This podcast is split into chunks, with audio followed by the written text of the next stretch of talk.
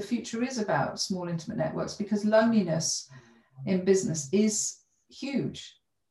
And the loneliness in business is, is a very different thing to loneliness at home or in love. Loneliness in business has an economic impact as well because it's, you know, if you're not connected to people that think you matter, it affects your self-worth it affects your decisions around your business it affects the referrals you're going to get it affects how you design your business it affects your knowledge of how you should innovate your business models you know you don't having a critical friend to help you with things. You know loneliness in business is terrifying. And too many people are so connected so so connected yet are really lonely. So i do think the future is about small intimate groups.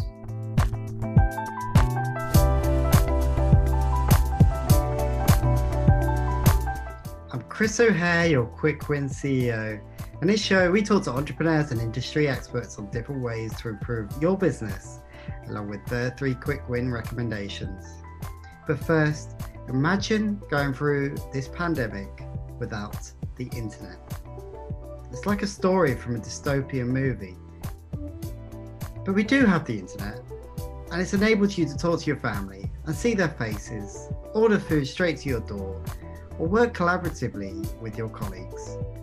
And we're in a world where the internet has brought people together through tribes, but also created echo chambers. And these are the thoughts of Penny Power OBE, co founder of Ecademy, the first social media platform for business established in 1998. And Penny gives us a glimpse into the rise and fall of a tech business and how she desperately tried to cling on to her belief that business should be personal. And Penny never let go of this belief and has now authored a book, Business is Personal. We also talk about how technology has been used in a cold, unfriendly way, and it doesn't have to be that way. So make sure you check out the full episode.